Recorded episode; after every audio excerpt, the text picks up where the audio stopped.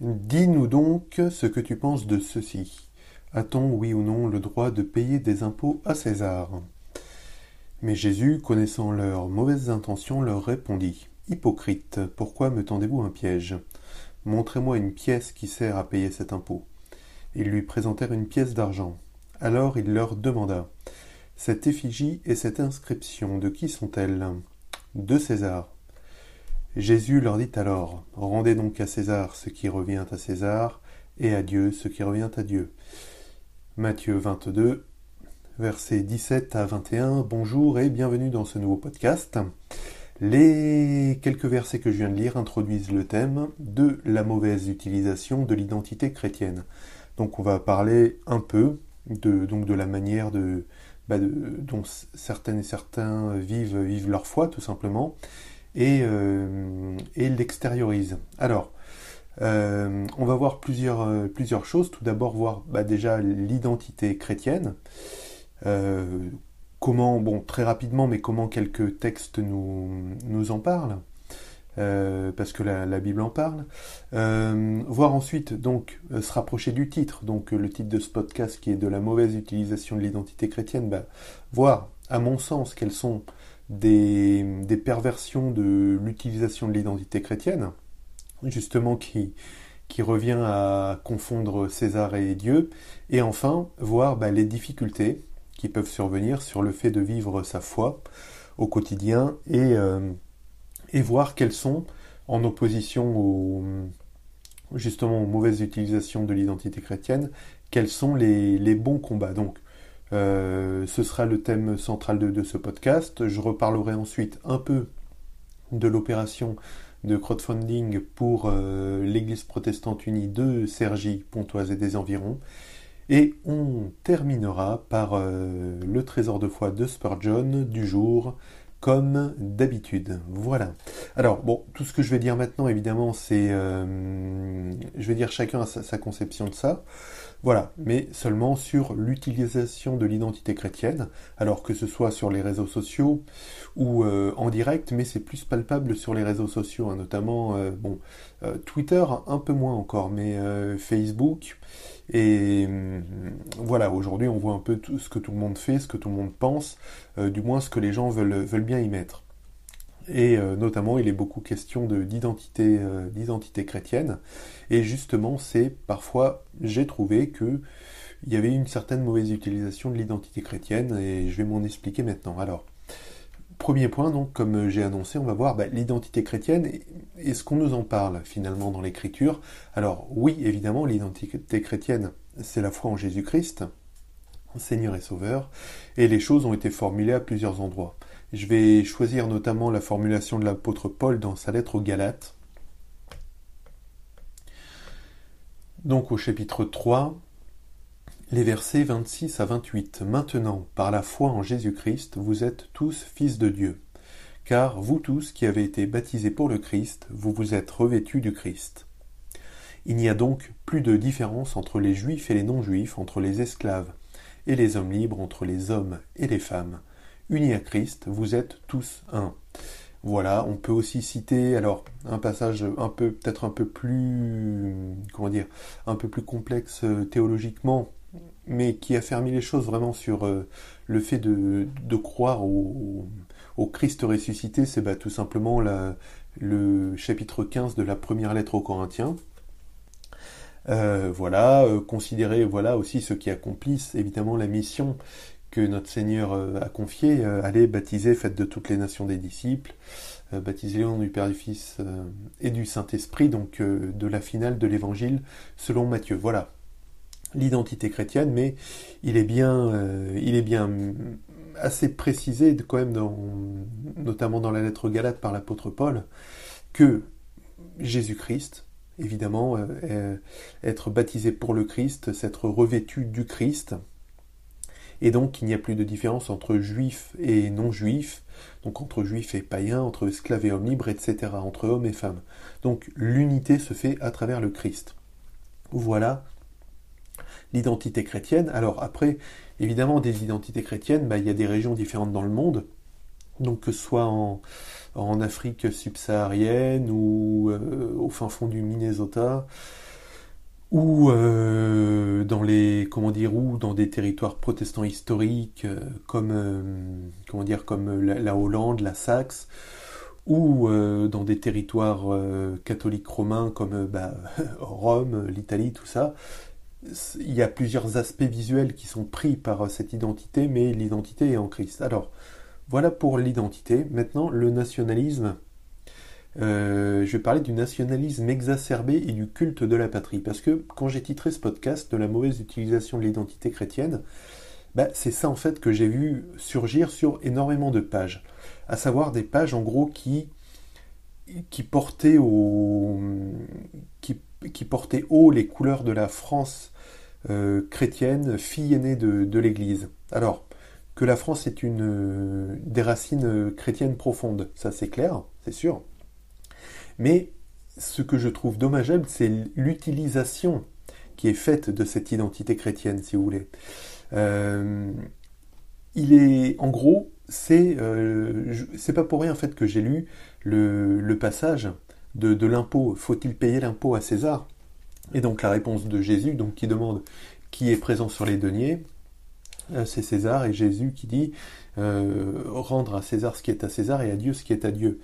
À mon avis, dans ce nationalisme exacerbé et ce culte de la patrie, bon en plus je fais ça, j'enregistre ça un 14 juillet, euh, ça tombe bien, mais là on a toute la, perversion en fait et comment pervertir l'évangile. Et en fait, ce qui revient presque à prendre en otage la foi chrétienne et l'identité chrétienne authentique tel que l'apôtre Paul l'a décrit dans, les, notamment dans l'épître aux, Galates, euh, chapitre 3, versets 26 à 28 que j'ai lu tout à l'heure, c'est presque prendre ça en otage et euh, à son propre compte pour étayer ses propres thèses de nationalisme ou de culte euh, exacerbé de, la patrie. Donc ça, c'est une utilisation qui est relativement, qui est, enfin pas relativement, qui je pense est dévoyée et mauvaise de, l'identité chrétienne, justement. À savoir, euh, en principe, le, bon sens, c'est prendre cette réelle identité et voir les fruits que ça donne. Eh ben, la mauvaise utilisation serait de, garder ces thèses humaines qu'on a, culte de la patrie, euh, culte de ceci, cela, et bon gré mal gré faire coller les euh, raccorder des, parfois des bribes de versets, des bribes d'histoire, les thèses chrétiennes à nos thèses. C'est le cas notamment, donc, comme je l'ai dit, de ce, culte de la patrie, euh, voilà, avec fille et France, fille aînée de l'Église, racines chrétiennes profondes. Une nouvelle fois, ce qui est vrai, ce qui même parfois euh, est sans doute parfois à défendre, en tout cas pour ne, pas perdre l'enracinement chrétien, mais je ne pense pas que l'enracinement chrétien se fasse à coup de, à titre personnel, hein, mais se, fasse à coup de euh, culturellement on est chrétien, donc euh, il faut être chrétien. Justement, ça s'est rentré dans une sorte de christianisme, pas de christianisme social, mais de christianisme, on va dire, culturel. Euh, j'ai plus foi, si vous voulez, en vraiment à ce, bah, qui est présenté dans, les évangiles euh, et dans les lettres, quoi. À, savoir vraiment une régénération tel que Jésus l'a exposé à Nicodème au, début de l'évangile selon Jean. Euh, voilà, et c'est cette régénération euh, qui fait que des nouveaux disciples naissent et donc renaissent en fait. Euh, ce n'est pas une ce n'est pas une culture et de dire on est de culture profonde chrétienne donc il faut que tu sois chrétien ça je pense. Alors ça peut momentanément convaincre quelqu'un mais ça le convaincra en surface. Vous savez, un peu comme la, parabole du semeur que notre Seigneur a, faite, vous savez, où il sème. Alors la même semence sur tous les terrains, donc il y a le bon terrain, effectivement, où ça prend bien racine et tout va bien, mais il y a aussi le terrain où ça prend vite racine, mais ça sèche aussitôt. Euh, bah, c'est un peu ça, si vous voulez, je pense, l'enracinement qui est uniquement euh, culturel. Voilà, donc, nationalisme exacerbé, culte de la patrie, euh, voilà, qui, à mon sens, est une prise en otage, tout simplement, de l'identité chrétienne authentique, qui, identité chrétienne authentique, est très subversive, justement, et qui euh, dépasse tous les clivages juifs, non-juifs, hommes-femmes, euh, esclaves et, hommes libres, et c'est presque un, reniement de ce qu'est au fond l'évangile. Alors, avec tout, ça étant dit, il y a des difficultés à vivre, euh, à vivre sa foi et des bons combats à mener.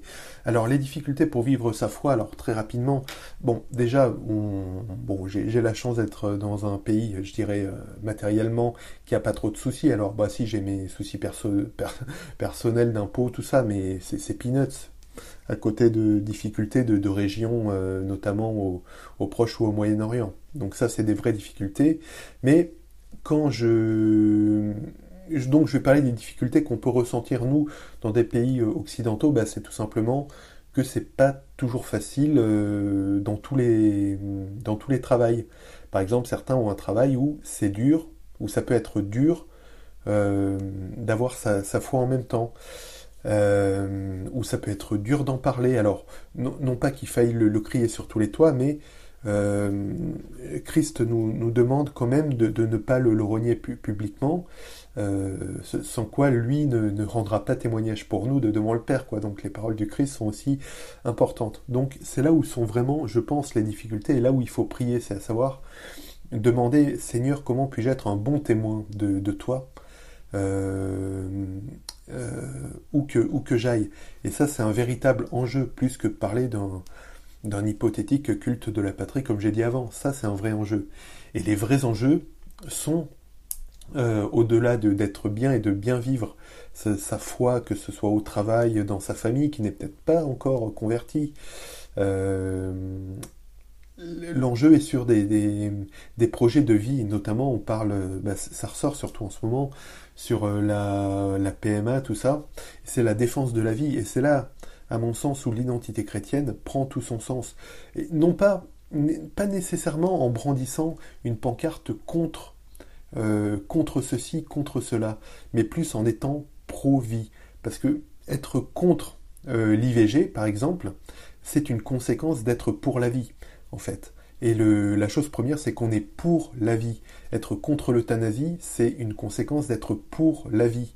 Voilà. Donc c'est là, à mon sens, où l'identité chrétienne, euh, telle qu'elle a, je, je, relis encore parce que c'est un passage très très fort, tel que l'a défini l'apôtre Paul. Maintenant, par la foi en Jésus-Christ, vous êtes tous fils de Dieu. Donc c'est là qu'être fils de Dieu dans ces combats, euh, en tout cas, a un sens pour pour aujourd'hui, je pense plus que dans un nationalisme avec un, montage kitsch, avec un drapeau français et, euh, une, croix, euh, et une croix au fond. Voilà, ça à mon avis c'est complètement euh, dévoyé. Voilà ce que je pouvais dire. Donc c'était le, thème du jour. donc de la mauvaise utilisation de l'identité chrétienne, donc identité chrétienne définie par l'apôtre Paul de manière très simple, hein, les, fils de Dieu par la foi en Jésus-Christ, il n'y a ni juif, ni non-juif, ni esclave, ni homme libre. Identité dévoyée à des, à des fins électorales ou à des fins personnelles, avec un culte de la patrie, euh, drapeau bleu, blanc, rouge avec une croix en fond, pour, pour faire bien, bref, une confusion totale entre César et Dieu. Et enfin, les, bons combats, bah, c'est déjà vaincre les difficultés qu'un tout un chacun peut avoir à vivre sa foi ici-bas, que ce soit au travail, que ce soit dans une famille qui est hostile à sa foi, et la défense de la vie avec euh, la défense de la naissance, euh, et euh, la, défense de, la fin de vie, la défense de tout, et bref, la défense de la vie pour faire reculer notamment des horreurs que sont l'avortement euh, et, des moyens comme ça qui ne sont pas agréés par Dieu. Et à la finale, faire la volonté de Dieu. Voilà. Au niveau des initiatives, bah, tout simplement, je vais rappeler la page de crowdfunding euh, bah, que vous trouverez toujours en description de ce podcast pour l'Église protestante unie de Sergi et la rénovation du temple. Et on va terminer par un trésor de foi de Spurgeon qui, en ce 14 juillet, euh, commente un verset des psaumes. Le verset suivant Décharge-toi de ton fardeau sur l'Éternel, et il te soulagera. Il ne permettra jamais que le juste soit ébranlé. Psaume 55, verset 23. Spurgeon commente ainsi Ce fardeau est lourd, laisse-le au Tout-Puissant. Tant que tu le portes, il t'écrase. Mais pour son bras, il ne pèse rien. Si cependant Dieu t'appelle à le porter encore, il te soutiendra. Le fardeau sera sur toi, mais ne t'accablera pas. Tu seras si bien soutenu que ce sera une bénédiction. Appelle le Seigneur à ton secours, et tu pourras le tenir debout sous le poids qui, sans lui, te courberait en deux. Notre plus grande crainte est que notre épreuve ne nous éloigne du sentier du devoir.